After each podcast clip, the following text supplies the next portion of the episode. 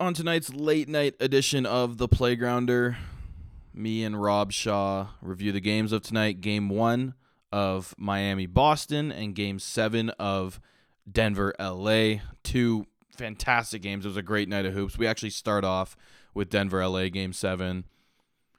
Yeah, we talk about what we saw. We talk about what happened. It's uh it's late. This is a short intro. Subscribe to the pod and uh let's get it.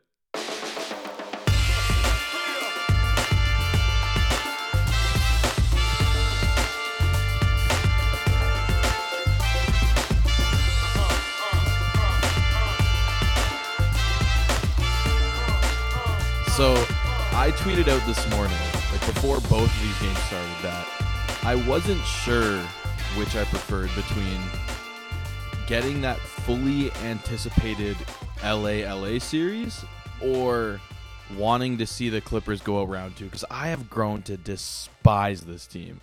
Where did uh where did you stand kind of heading into into this game? Were you like hoping for either side or were you just wanting a good game? I feel like the basketball world as a whole has just been rooting for Clippers Lakers to happen all 2020. so, and I told, called my brother and he goes, Well, it's 2020. We should have known that wasn't on the agenda. Facts, man. Whatever we think is about to happen doesn't. Man, it's not. It's it was past rooting. Like literally from day one, from the moment Kawhi signed and PJ got traded, everyone was like, "Oh yeah, we're about to get LA versus LA, seven games in Staples." And obviously, what happened in the bubble now, but people were still expecting LA versus LA, no matter how many hints this Clippers team gave us that they were fraudulent. And I mean, they showed it. And I, what a perfect word, fraudulent. How uh, how hard does Kawhi regret his decision right now? I don't know. He's really a different dude. I think he regrets that he picked Paul George because Paul George has just shown us that like Walmart KD isn't KD. Yeah, this guy. uh This guy. What what did I call? Him? Was it Paul George that I called him? Walmart Harrison Barnes.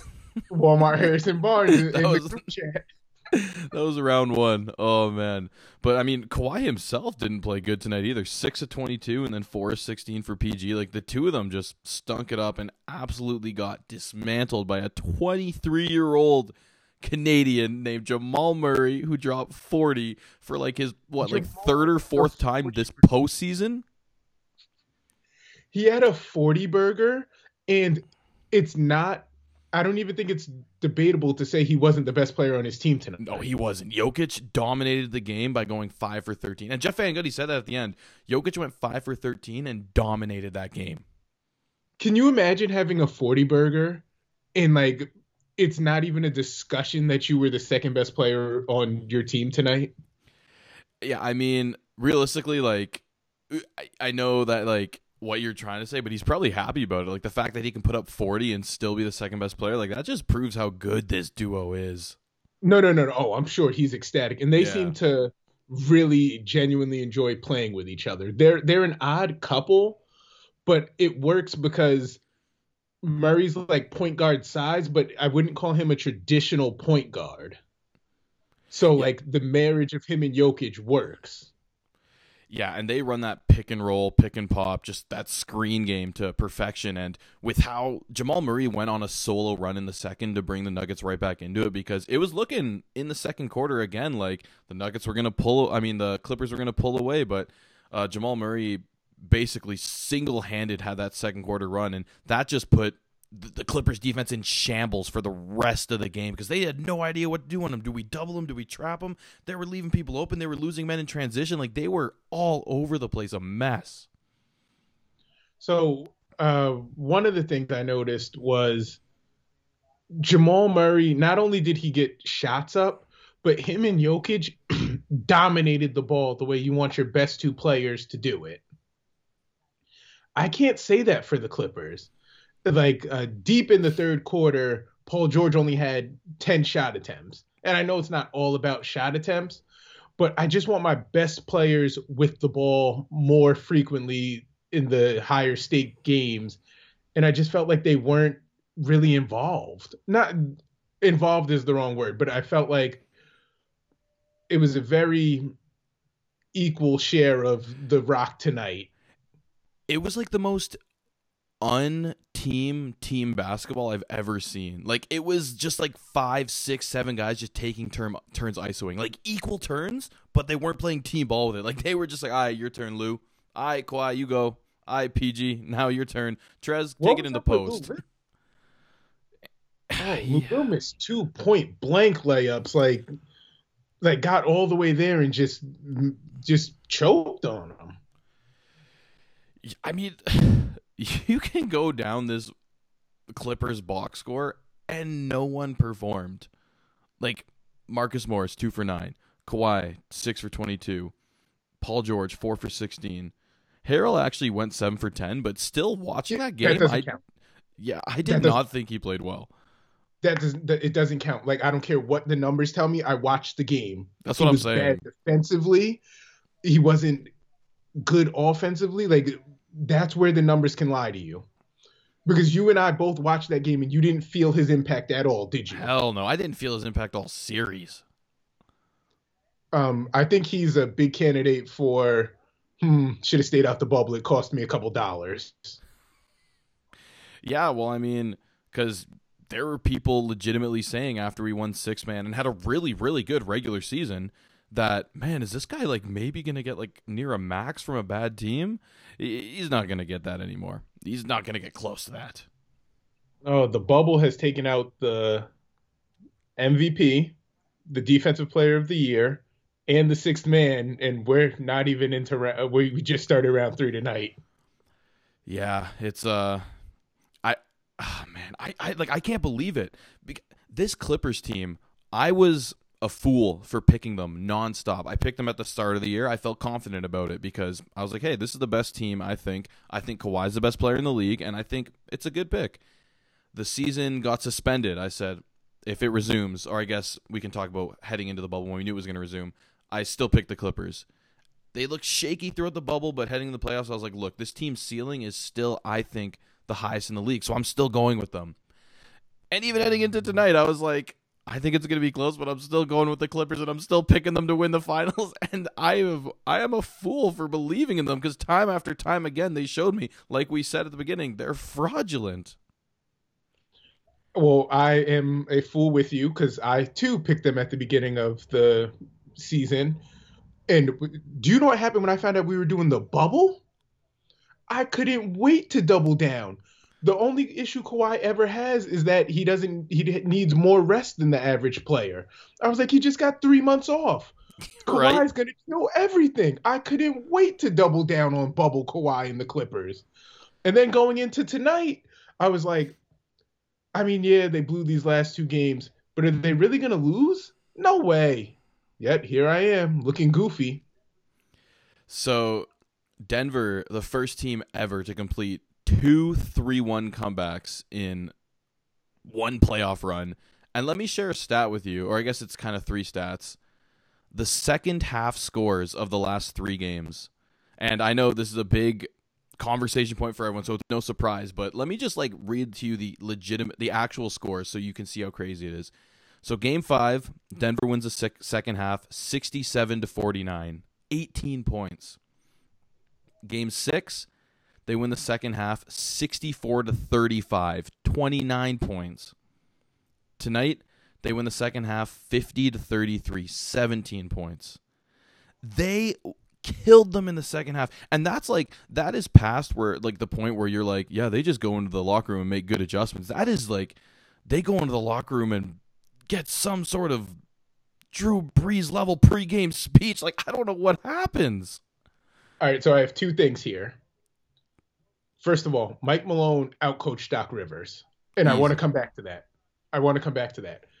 But this Malone, Jokic, Murray core only knows how to play game sevens. Since the three of them have gotten together, they have not had a series not go the distance. Yeah, both last They're year and both this year. Here for game sevens. Yeah. But I Mike Malone really out coached like he just made all the right adjustments the rotations. I thought Michael Porter Jr.'s quote earlier in the series was a really big issue. I thought that that's something you handle internally. You don't go speak to the media. And Mike Malone, I don't know what he did, but it didn't turn into a thing where I thought it really should have, especially since they were down 3 1 at the time. Yeah, can, like we are not talking about that more. How Michael Porter got absolutely killed for that, and I mean rightfully so. Like you said, it wasn't the place, wasn't the time, but we did not oh, hear about it. We did not hear about it like a day after. Like we did not hear about it because this Denver team just didn't let it leak out. They didn't make it an issue. No one talked about it, and like you said, Mike Malone handled it, and this Denver team was mature, and they handled it too. And more importantly than that, the next game, Michael Porter sucked, but he hit a giant wing three. And not only that, you saw on that play, Jokic was looking to swing it to Murray, and Murray was hammering the point towards MPJ because he had Lou Will on him. And like you said, yeah, he hit the big three. But it's, man. So, you know, I'm running the trade pod. Yeah. And I, I, I really like Michael Porter. I really do worry about his back and his inability to slouch, sit, do anything that he should be able to do at 21 years old. And one of the guests off mic suggested, if you were Denver, would you sell high on MPJ right now? And we both agreed that if they beat the Clippers in this series, you can't. But had they lost, an MPJ trade, like I don't know if his value's ever going to be this high again. Yeah, I mean, even off a win here, like I think I might like it depending on how high his trade value gets after this next series or potentially the finals. Like if you can trade him and package for I don't know a guy like Beal, uh, I, I don't think Washington's trading him, but I'm just saying that level of player. I think you still do it because a Murray, Beal, Jokic, big three that is we see what they do. Imagine they add Beal to this. Yeah, and the the issue with uh, Porter Jr. in most trades is that he's on his rookie deal, so you have to attach something else of large value contract wise to bring in an already established star, unless you go rookie deal for rookie deal. Mm-hmm. That this isn't the trade pod, but I thought it was a fun topic. Oh man, this I like I have like jitters. This game was so exciting. It like it doesn't even make sense. I I'm gonna I'm okay. This is my take, and this is what I'm taking away off this series. And I don't think you'll disagree with me, but I know there are people who will still disagree with me, and I don't care.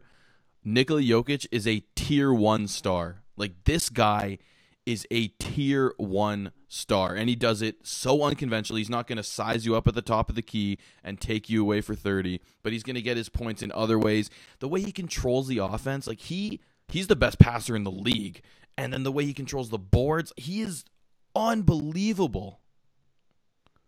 So is he has he surpassed Anthony Davis to you? Because I've seen a lot of this on Twitter. Like if Davis was on the Nuggets right now, they would have been home a week ago.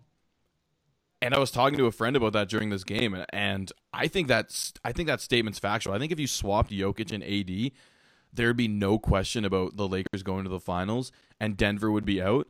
But at the same time, when you say who's better between Jokic and AD, I still want to lean AD even with that. But man, he actually might be better. Right. He's conventionally like the way we think of basketball. He's better, but when so one thing that I don't like when you just do a complete swap is this Denver team is built around Jokic.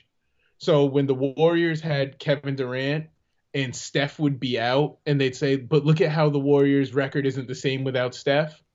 As great as Durant is, that Warriors team was built around Steph. So this Denver team is built around Jokic's, Jokic's strengths. So like a complete swap, I think Denver is out mm-hmm. because I don't. Those guys just aren't going to mesh with Davis the same way that they mesh with Jokic because they're built for Jokic. Like Gary Harris is almost is a very uniquely serviceable partner for him because he's such a good cutter. The non-conventional point guard I, I imagine if it was a Davis Murray pick and roll, as much as I'd love Kentucky, I'd wind up hating Jamal Murray.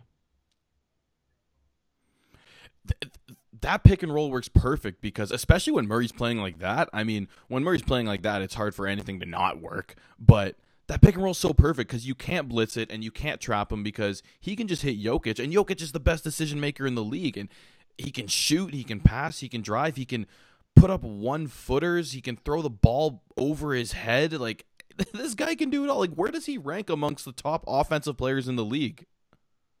Offensively, he's got to be in your top five. Like it, the issue is defense, and I thought they did a nice job defensively clogging up the paint. The Clippers had to take a lot of drive and kick threes. Their shooters weren't making them, but those were the shots that Denver wanted to give up. They didn't give up a lot at the rim today. Yeah, he hasn't been horrible this series, I'll say that. And he looked really bad at the beginning of the Utah series, but I do think part of that had to do with Gary Harris not being there. And I told I, t- I was talking to some friends after Utah went up 3-1. I was like, I don't think Denver wins the series, but I think they make a bit more of a series out of it because Gary Harris is coming back. And obviously, they ended up winning the series. And Gary Harris has been a menace defensively, but offensively, he's really helped them too. Like, if he's shooting like this, and Jerami Grant shooting like this, and Millsap even put in a couple threes, like, this team is so hard to beat.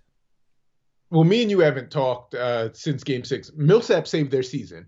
They were dead in the water, and then Millsap just the same way Murray kind of took over the second quarter tonight, Millsap just kind of decided, hey, I don't want to lose going into the third quarter of game six. Yeah, and the one thing I love about this Denver team is it is full of players who can impact a game in so many ways like Jerami Grant, Jokic, Millsap, Murray. If he's going to impact the game, it's going to be his scoring. But when like Gary Harris, like if you look at this team, Torrey Craig, like they are full of guys who will. You look at the box score and you're like, wow, he he was all right. But then you actually watch the game, you're like, you just you're blown away because Jokic might have been the best player this series. Like he probably was. I don't think it's a question. I think he has. I think he outplayed everybody on the court this series, including Kawhi. So uh, I kind of need to find a way to turn um you know that okay, you know that voice that Apple comes with when you hold down the home button and does commands for you? Yeah. So anytime I say the word um series she pops up on my computer and it's so annoying. I need to find a way to turn that off. I just wanted to throw that in there. Um, but yeah, this uh, this game was amazing, and like I said before, the Clippers' defense was absolutely just in shambles. They they couldn't find guys in transition, off pick and rolls. They were losing either the pop man or they weren't coming hard enough off Murray. They were dropping off him, or they were letting Murray switch onto a big, or they were losing guys weak side. And this is not what we expected of the Clippers. When this team was put together, we said this is like the best collection of perimeter defenders we've seen, and they did not show it at all this game. Bro, there's definitely tweets from me saying, "Can you imagine you run a one-three pick and roll to get Beverley off you, and then Kawhi comes up, so you're like." Oh man. But then Paul George is over there in the help. Those tweets exist. And Jamal Murray must have read them and said, Yeah, I imagine that happens, and I keep shooting their heads off. Yeah. Now, uh, the real scary thought, which, uh, good job, Kawhi, would be could you imagine if you get Kawhi switched off you, and then OG Anunoby's the next guy, and then you somehow get past him, and then Kyle Lowry's there to take a charge? Oh, I'm still like I don't want to be salty about it because I mean, we still got a chip last year and we still had a very good title run this year despite how like kind of lackluster that last series was, but man, I just I can't imagine what this Raptors team would be like with Kawhi.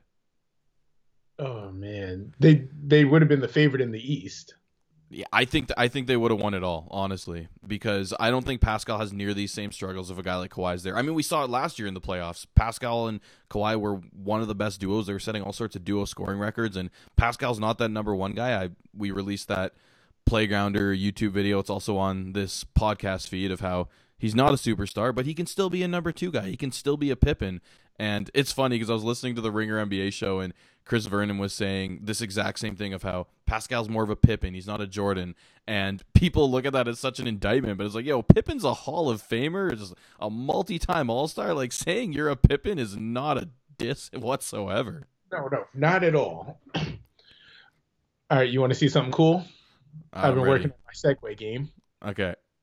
So Denver was a masterclass in team building. You got Jokic in the second round. Gary Harris is a late first rounder. But there's another team in this playoffs that has done even better building from not the lottery. Your Miami Heat. Your Miami Heat. Can we take in? We just watched that game seven, and it wasn't even the best game of the night. Like it, it probably was just because it was a game seven. But if you take out that context, this first game was better. And this is just two completely different styles of team building. Jayson Tatum, high lottery pick. Jaylen Brown, high lottery pick. Kemba, the eighth pick. And then you get Smart to even went like top three or six. something. Marcus Smart is number six. six? Okay, yeah. yeah. Like it's just a smorgasbord of top picks, and then you get to Miami, and it's Kendrick Nunn, Jimmy Butler's number thirty, undrafted uh, Duncan Robinson. Um, Bam and Herro are lottery picks, but they're late lotto picks. Um, Goran Dragic, late in the first, I believe, might even be a second. I think he was a second. Yeah. It's just two completely different styles of team building. So I want to do a I want to do an exercise with this series because I've seen this kind of floated around.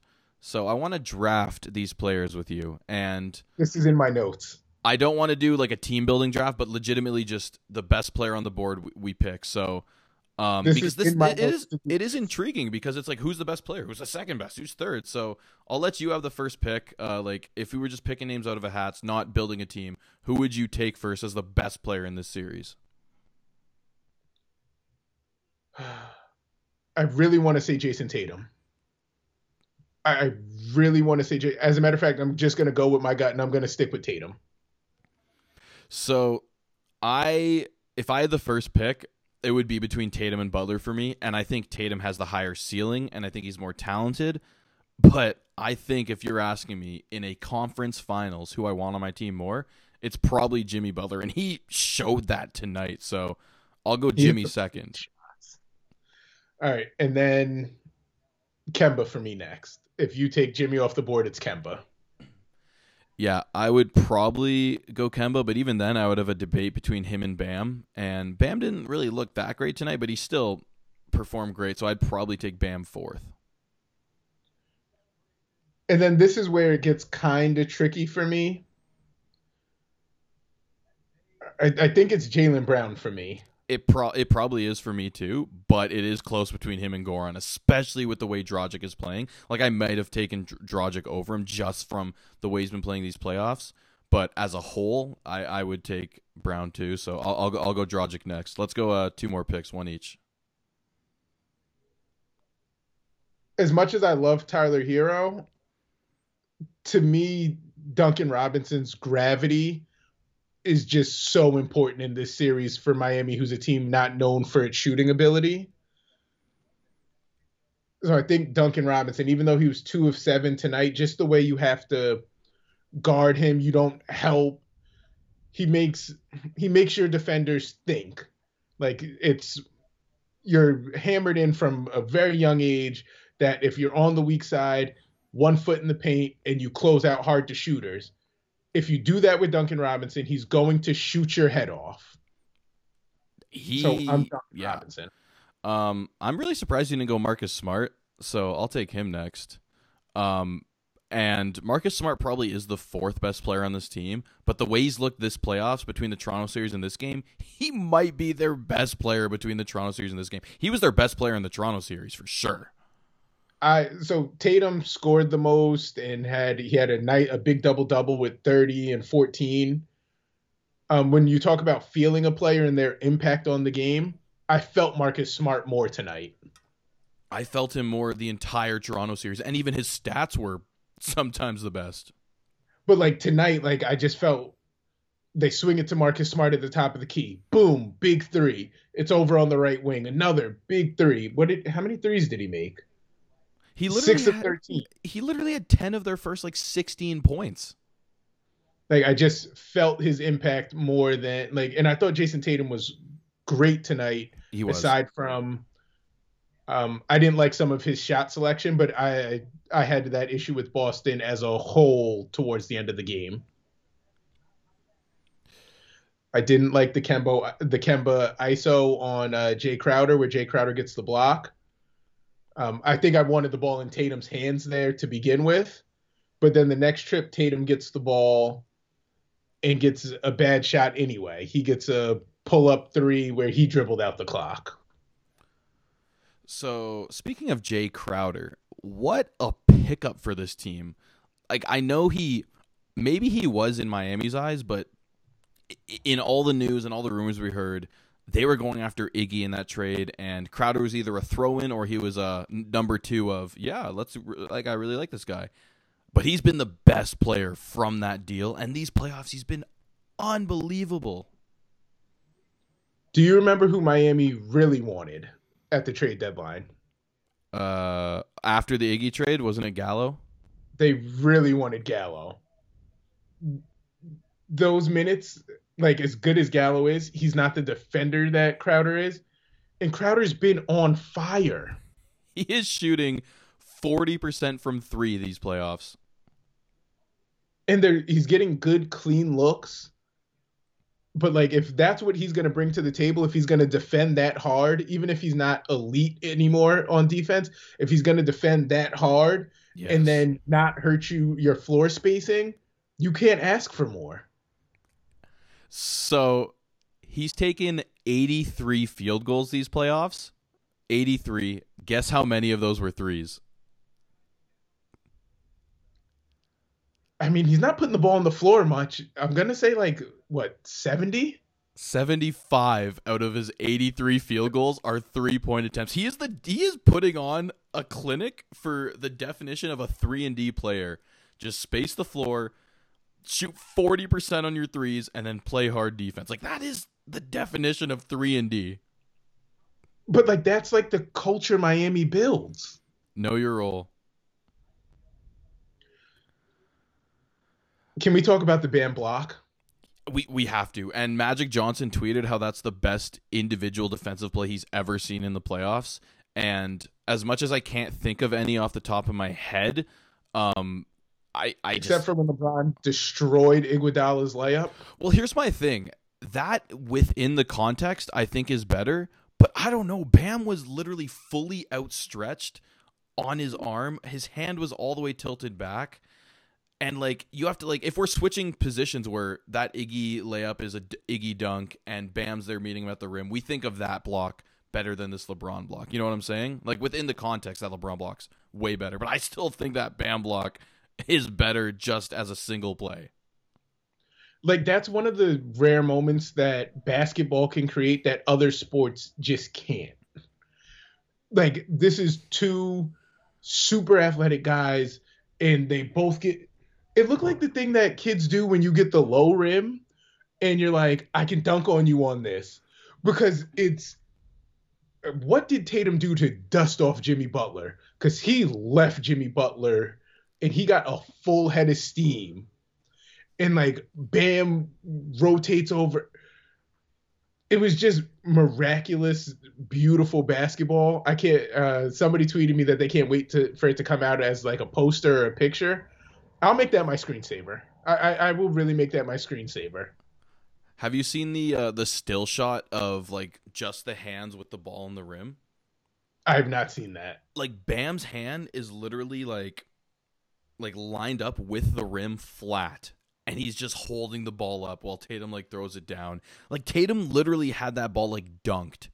But Bam just like he ex- was just there. I don't know how he had enough strength to extend his arm fully backwards, like fully outstretched behind him, and his hand and his wrist was fully bent backwards, and he still managed to get the block. And that was for the tie too. Like that was so clutch. Do you know what would have happened if that was a mere mortal like me or you trying to block that? He would have broke my arm into the rim. I mean, I wouldn't even got up that high. His nuts would have been in my face.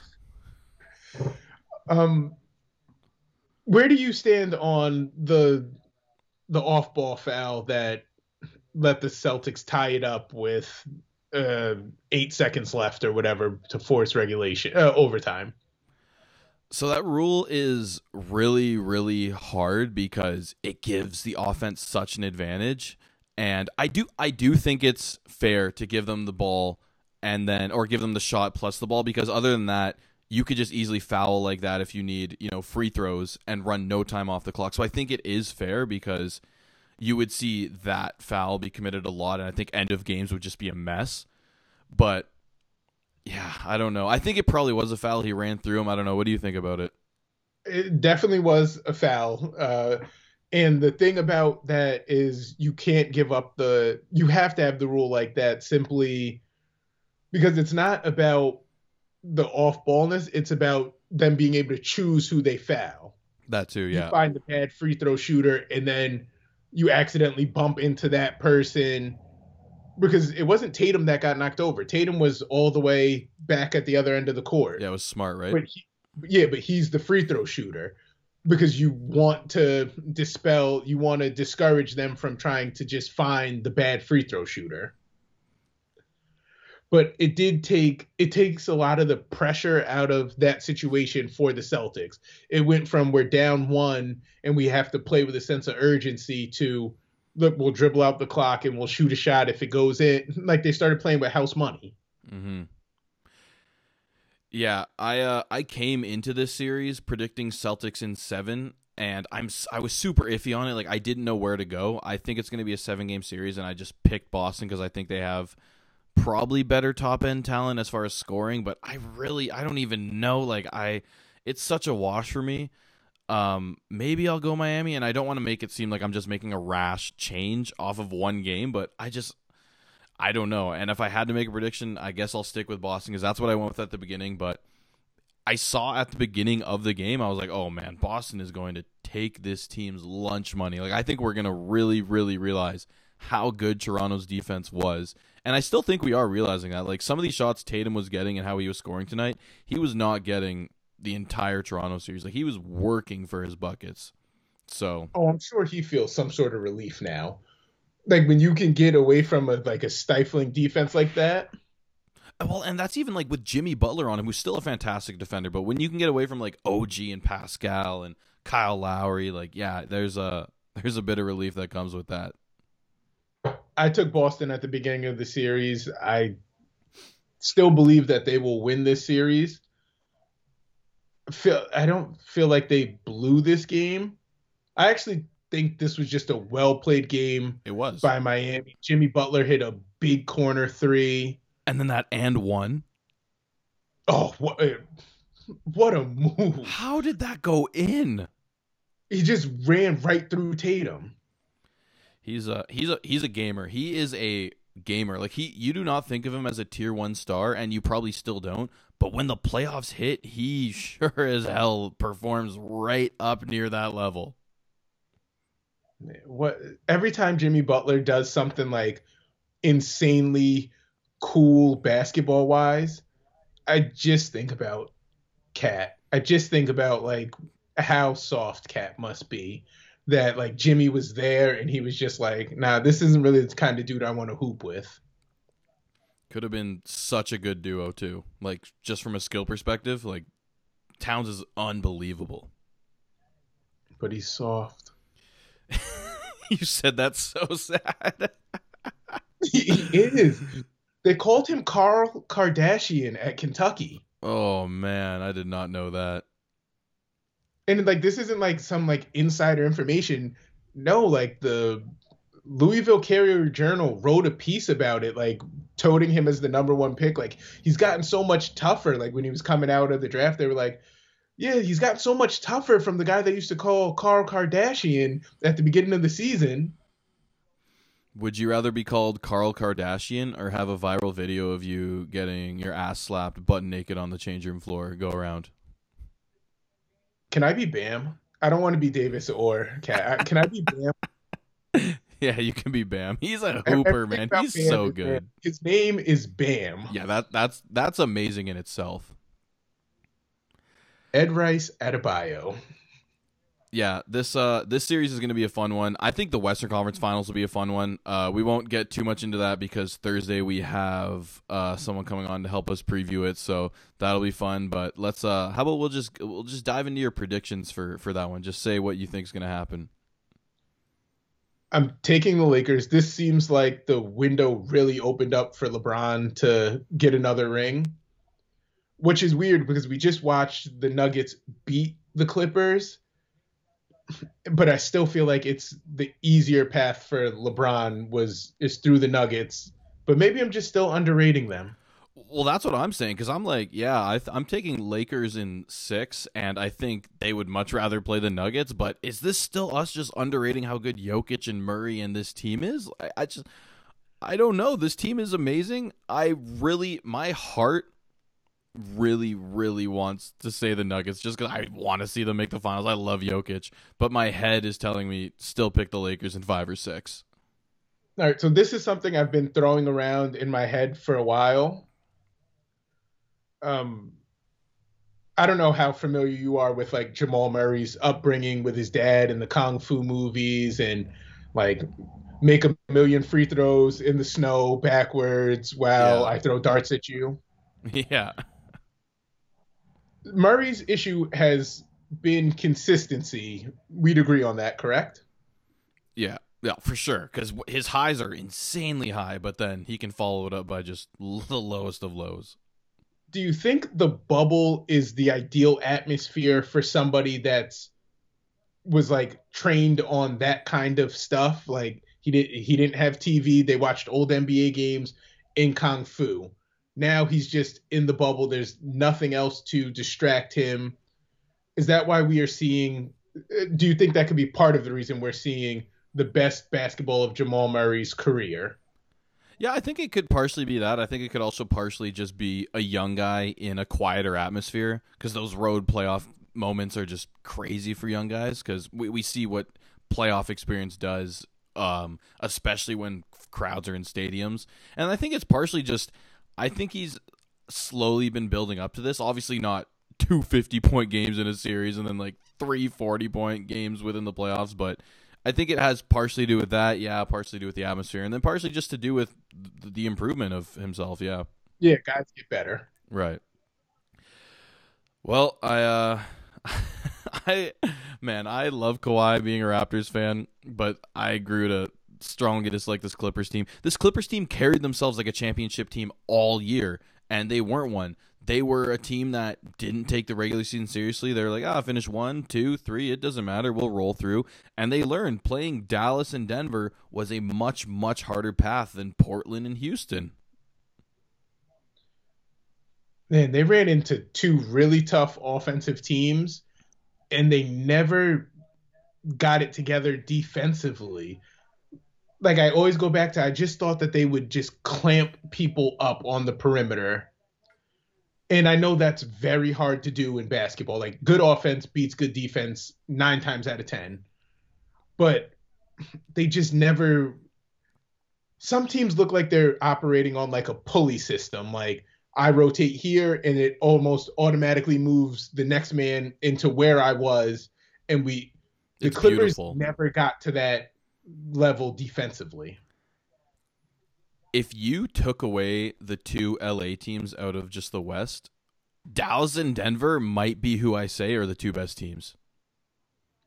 Like I'm not I was not ever as big on Houston as some people were. Like I legitimately might say it's Dallas and Denver, especially with Dallas at full health with Kristaps playing. Man, offensively, like the way basketball is going, those two teams are they're they're similar teams actually. They, yeah, led by a led by a really underrated, looks out of shape, but he's not European. That's true. Man, Jokic is a doughy guy too. Yeah, and he's slimmed down a lot. Um, anyways, do you have anything to add from either of these two games, or if you got it all off your chest? I just uh, this is this was a good night of basketball. This was a beautiful night of hoops. And we. Uh, I think I got said everything I got to say. Uh, don't forget to check out the Playgrounder NBA Trade Pod. We had episode one uh, just released yesterday. Well, you guys are probably hearing this Wednesday, so it released Monday. I had uh, Zach from TradeNBA.com on, and he was awesome. He pitched us two. He pitched us the fun trade, and then Riley McInerney pitched us another one. Uh, look out for next Monday's episode, and please send in some fun trades. Yeah, and as always, check out theplayGrounder.com. We got um, stuff going up on the website, and we may be getting a nice little website remodeling. I'm not going to say too much, but uh, it's going to come out looking a little more beautiful within these next few weeks, hopefully. Uh, at Playgrounder NBA on Twitter, at the Playgrounder on Instagram, and another thing I'm not going to hint too much at, but get ready for another podcast under the Playgrounder Network. That's all I'm going to say. There's a there's another one in the works that could very well be up within this next week. So, uh, Ooh, that is exciting. We got good stuff going on over here, man. We got a lot going on. So, uh, yeah, stay plugged in. And the Playgrounder YouTube channel, we're getting that up and rolling too. So, uh, man, we're going all over the place, aren't we?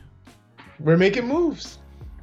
Uh, well, uh, another night off on Wednesday with no basketball, but then it looks like we're going every other day for the conference finals until one of the series or both of the series is done, and then we're here for the NBA finals. We stayed up till the morning, talking till the first light of dawn, just like